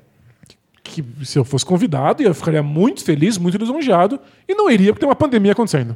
Mas a gente tinha que ser convidado. Sim, mas não iria. Não pude nem recusar um convite. Exatamente. Mas mensagem draftado por engano. Versão brasileira, Álamo. Gota Mágica, São Paulo. Boa tarde, D e D. Tudo asterisco dentro do possível? Tudo asterisco dentro do possível. Recente, recentemente ouvi a resposta de um ouvinte que também queria aprender a andar de bicicleta, que o Danilo aprendeu também na idade adulta. Me identifiquei, pois sou um jovem senhor que até hoje não aprendeu. Olha só. Até aí tudo bem, pois foi uma parte da infância, não aprender a andar de bicicleta não me fez falta. Uhum. Porém, Porém, me tornei pai recentemente e estive pensando sobre o que... interessante eu poderia o que de interessante eu poderia ensinar para o meu filho. Entre essas coisas me ocorreu andar de bicicleta e nadar, que eu também não sei. Ah, eu também não sei nadar. Olha só. Me peguei um episódio de síndrome de impostor de paternidade e tomado por uma sensação de frustração comigo mesmo. Sinto que preciso mudar, mas sou terrivelmente retraído e sinto vergonha só de pensar em me expor em público tentando aprender essas coisas e não conseguir. Há uns dois anos, ainda antes de ter filho, havia até me inscrito no Bike Anjo. E nessa ocasião recebi uma mensagem da plataforma dizendo que o instrutor entraria em contato comigo.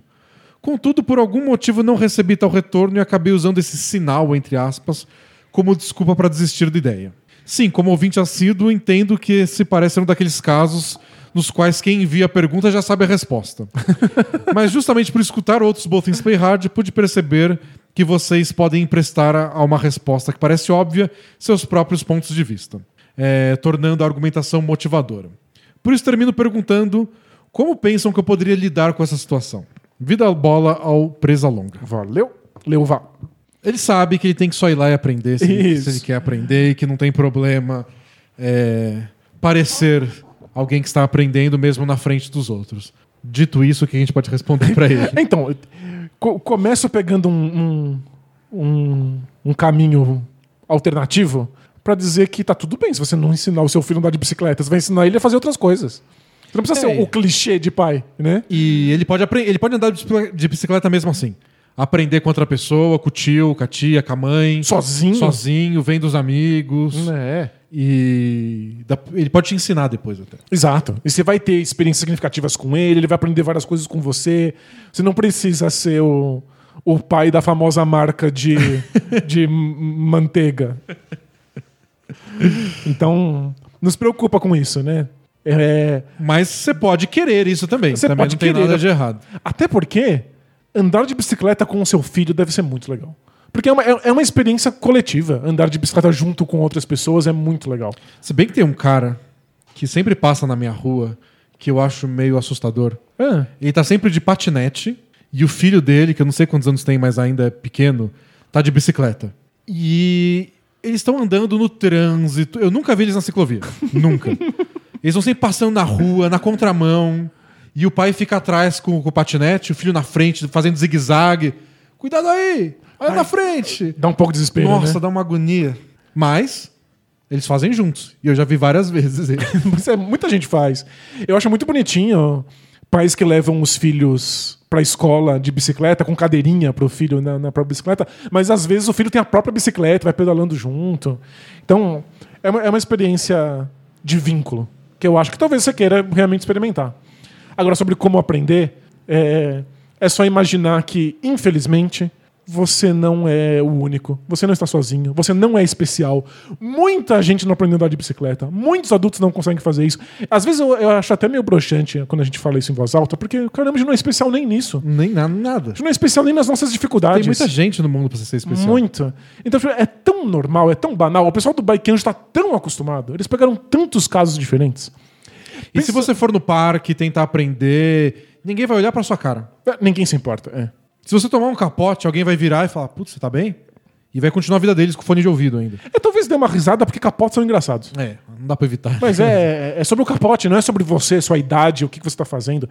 Pensa a quantidade de pessoas que são alfabetizadas na fase adulta. Sabe? E, e tudo bem, tem gente que tá disposta a ajudar, ninguém acha isso ridículo, todo mundo acha que é... Inspirador. A, né? É inspirador. É, todo mundo quer inserir você nessa atividade social, é. cultural. E dito isso, eu entendo, eu entendo. Eu, eu sei disso tudo e também não gosto. E eu lembro quando a gente começou a andar de skate, lembra? Que é uma coisa muito de adolescente, a gente começou a fazer aos vinte e oito anos de idade. Exato. E eu preferia quando a gente ia no parque, tipo, terça-tarde, ao invés de no sábado. Não tinha ninguém. Não tinha ninguém, eu me sentia mais à vontade de ficar só andando lá, mesmo sabendo disso tudo que a gente falou. Então, é uma coisa que vale encarar. Mas também você pode só procurar uma rua menos movimentada, é. que você se sinta menos exposto e tenta. E, e chama o Bike Anjo. Vai num parque, num dia de semana. É. Acho que essa é a solução. Boa. E olha, é, eu sei que é esquisito, mas a bicicleta abre muitas portas. Você tem... ganha uma relação nova, inclusive de autonomia, como a mensagem anterior, anterior disse, que é muito impressionante para quem nunca andou. Próxima mensagem é do Dilema Urgente. E é muito parecida com uma mensagem que a gente recebeu semanas atrás. Ah. E eu separei até, mas a gente acabou não respondendo. Tá aqui no, ainda no, no arquivo, mas a gente não respondeu. Mas não é a mesma mensagem? Não é a mesma. Tem... Talvez seja. Eu acho que é a mesma. Tá bom. Então eu acho que o cara tá muito desesperado. Então a gente vai ter que responder. Vamos lá. E essa é mais curta, então é mais fácil. Ele resumiu. Em prol da urgência. Boa tarde, dupla. Tudo asterisco? Tudo asterisco. Estou em um dilema profissional barra pessoal que estou tendo dificuldade de resolver. Vou tentar manter curta essa história.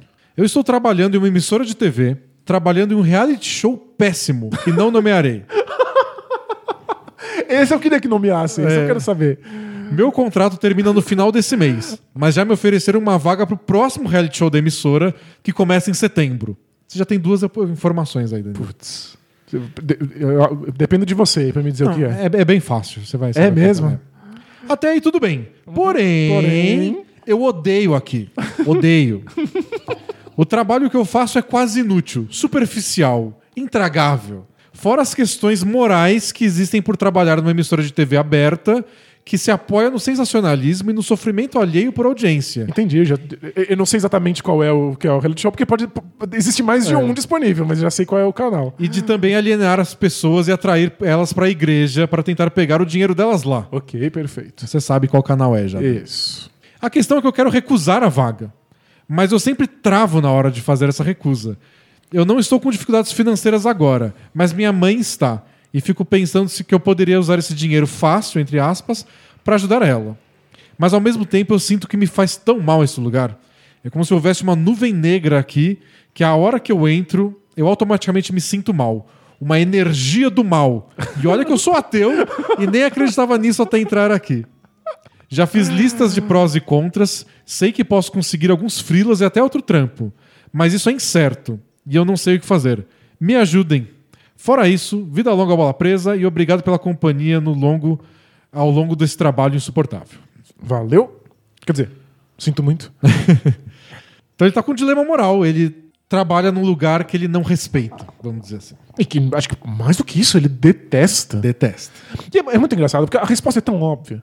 Vai embora. Ex- existe a possibilidade de você conseguir outro emprego? Então vai buscar outro emprego. É, tipo, é, é, é sempre muito evidente. E todo mundo meio que sabe disso. Mas abandonar emprego é uma coisa muito complicada. É, e na pandemia ainda, tanta gente sem emprego. É. Abandonar um emprego quando você sabe que tem muita gente procurando desesperadamente por emprego é, tipo, é de uma culpa, assim, complicadíssima. É, não é só que existe um medo prático. Vivemos uma sociedade, se você não trabalhar, você morre. Né? É. Então... tem toda uma questão aí que você precisa resolver, mas tem toda essa parte cultural de se sentir culpado, de mas é um dinheiro fácil, minha mãe não precisaria desse dinheiro, não posso ajudar ela com isso. É. Você não é o responsável para ficar sofrendo no emprego que você detesta, para ficar ajudando outras pessoas. É, e não sei, a relação sua com a sua mãe, claro, mas imagino que se você falar isso para ela, ela fala, pelo amor de Deus, meu. Eu não quero que você fique sofrendo aí no lugar por minha causa. Tenho certeza que você vai... Eu me viro, a gente se vira. Vocês encontrariam outro jeito. É, certamente não... tem outras soluções que você vai se sentir menos mal. Geralmente as pessoas que a gente gosta e que gostam da gente não quer que a gente fique sofrendo por elas. É. Então, eu acho que ela estaria disposta a pensar numa solução para essas dificuldades financeiras, que não seja num lugar que você passa mal assim que você entra. É, não, sério. Só, só não faz sentido. E, e não é energia, não é um lugar do mal. Tem mais a ver com trauma do que qualquer coisa. O lugar te dá, com a palavra da moda, te dá gatilho. Você bota o pé pra dentro e você já começa a tremer. É, né? Você associa com coisas ruins, porque é. Você não gosta de estar lá. É... Não tá te fazendo bem, só vai embora. É, sai dessa vida. A gente entende como é difícil na nossa sociedade abandonar empregos, mas tem hora... Inclusive, às vezes você sai... E aí você começa a ter mais ideias. Aí você começa a encontrar outras soluções para os problemas. É, acho que você tem que só... Você vai ganhar muito tempo para fazer outras coisas. É. Se você não tá precisando desse dinheiro para sobreviver agora, e você diz que não tá, só vai embora. Boa. Vão ter outras pessoas aí para fazer esse reality show acontecer. O Brasil não vai ficar sem esses reality shows. Última pergunta de relacionamento. Mano. Pra gente ter aqui um, um, um drama final. É do chimarrão de lingerie. O quê? Esse eu nunca vi. É, é, essa é uma imagem inédita. É. Olá, D e D, tudo belezinha com asterisco? Com asterisco. Segue o caso de um relacionamento casual com consequências inimagináveis. Hum. Não sei se é inimaginável, mas acho que é bem imaginável. É tão inimaginável quanto um chimarrão de lingerie? Não, é o oposto disso, é bem imprevisível. Então. Adentrei num novo emprego há pouco tempo. Por razões da função que exerço lá, tive que participar de diversas tarefas em conjunto com uma colega de trabalho que é psicóloga. Ok. Assim sendo, após passar um tempo com ela, rolou um clima. Caímos de boca no pecado. Em meio ao coito, acabamos nos descuidando e não usamos preservativo. Que consequência inimaginável você acha que pode ter acontecido? Bom, ou uma doença venérea ou uma gravidez. Pois né? É. Até aí tudo bem, história normal. Agora vem a pior parte. A psicóloga engravidou. Quem diria, né? Quem diria? É o famoso pão engorda? É. É, ela engravidou. Ela é casada, já tem um filho e estava hum. tentando ter outro. Logo, quando copulamos, ela não estava usando anticoncepcionais. Porque ela queria engravidar. Ok. Conversei com ela sobre a possibilidade do filho ser meu. Ela disse que não existe a possibilidade de fazer um teste de D N A porque de maneira alguma quer terminar o casamento dela. Eu gostaria de saber como proceder nesse caso, pois eu preciso saber se o filho é meu. Nossa, não, que, que desastre! Contudo, se eu acionar o judiciário e fizer algum pedido de D N A, existe grande chance do marido dela descobrir e eles terminarem o relacionamento. Mas como, como que eles estão achando que a coisa mais importante dessa história é o marido descobrindo? Ele, o, o marido pode ter um filho que não é dele. É. O que eu faço? Sério, das coisas mais eticamente bagunçadas que eu já ouvi no Bolton's Play Hard. Ele tá tentando respeitar a ideia da mulher do tipo, ó, você não quer terminar o relacionamento. Beleza, então vamos fazer. Porque é isso, né? O, o teste pode ser feito no sigilo. É que dependendo da resposta, não pode continuar no sigilo. Já dá pra fazer teste de D N A no, no útero? Acho que dá. Olha, a tecnologia então, tá de dois mil e vinte e um, parabéns. Danilo. É, mas a gente ainda usa pilha. Não dá pra confiar na tecnologia. Certamente é um aparelho com pilha que faz esse... Esse exame. Sério, tem que fazer isso e não é por vocês. Quer dizer, é claro que você sente uma responsabilidade caso o filho seja seu. Mas tem, tem um marido da, da, dessa mulher é, aí. É todo mundo história. Envolvido, né? Então, nossa. Se ela não quer, por enquanto, bater o arrependimento, sei lá, dá pra fazer. Ela deveria ter topado isso, né? Que se ela não ajudar, você vai ter que ser mais duro aí na sua exigência. É, tipo, não, em última instância, dá pra falar que você vai falar com o marido dela se ela não, não, não souber de quem é essa criança. E... e aí ela vai ter que fazer alguma coisa. Porque é isso, né? Se você faz o teste e o filho é do cara, tá resolvido. É. Mas tem que saber. Tá meio resolvido, né? Porque rolou uma bagunça aí. Não, né? Rolou uma bagunça, mas aí se ela não quer contar pro marido... E, daí é bom, com ela. Né? A fazer escolha o... ética dela. Fazer o quê? Mas... Não é ela que mandou a pergunta. É sempre, é, essa... Mas... É sempre essa nossa... Nossa questão, a gente responde o cara que mandou a pergunta. Mas não, sério, a ideia de que o filho pode ser seu e você não saber... Não... Eu não imagino, isso vai te, te atormentar por toda a existência. Não, isso não é vida. Uh, temos uma última pergunta também, dá pra... Você acha que dá tempo e te guarda? É, ah, vamos eu... guardar, vai. Eu, eu confio em você, você é o oráculo do Bolton's Play Hard. É que é legal, é legal e curtinha. A gente pode deixar pro, pro, pro podcast do título, que é o próximo. É, o, o próximo já é o podcast do título? Faltam três jogos, né? Pão engorda? Pão engorda. Sexo vai, sem camisinha pode engravidar. Vai ter um jogo no sábado... Aí depois tem dois dias, então domingo e segunda, deve ser terça-feira. Aí quarta, acho que é quinta-feira que vem. Se o jogo sete for na quinta, aí a gente adia o podcast. Isso, então aí já, já fiquem avisados. Que a gente grava na sexta. Mas eu acho que é isso, acho que é sábado, terça e quinta os jogos. Pode ser. Então o próximo já deve ser com o título mesmo. É, o próximo podcast a gente grava sabendo o campeão e vai ter essa pergunta aí que é, no mínimo, curiosa. Ok, então fica Segurei aí. a audiência? Segurei a audiência, é. Mais do que o podcast o título, do título. É. Bom, então é isso, pessoal. Muito obrigado para quem acompanhou. Acompanhem a gente também nos resumos da rodada, porque a gente vai falar de cada partida, das cinco, das seis e, se tiver, o jogo sete também, lá no YouTube, comentando taticamente cada lance. Boa! Então, siga a gente lá no YouTube, siga a gente no Instagram também, rolou até Bolton's Play Hard esses vai dias. Vai ter mais, vai ter mais. Vai ter mais. Assina a Bola Presa, dá uma olhada na nossa lojinha e K T O e Alura, olha só, é muito jabá. A gente se vê em breve. Tchau! Tchau, tchau!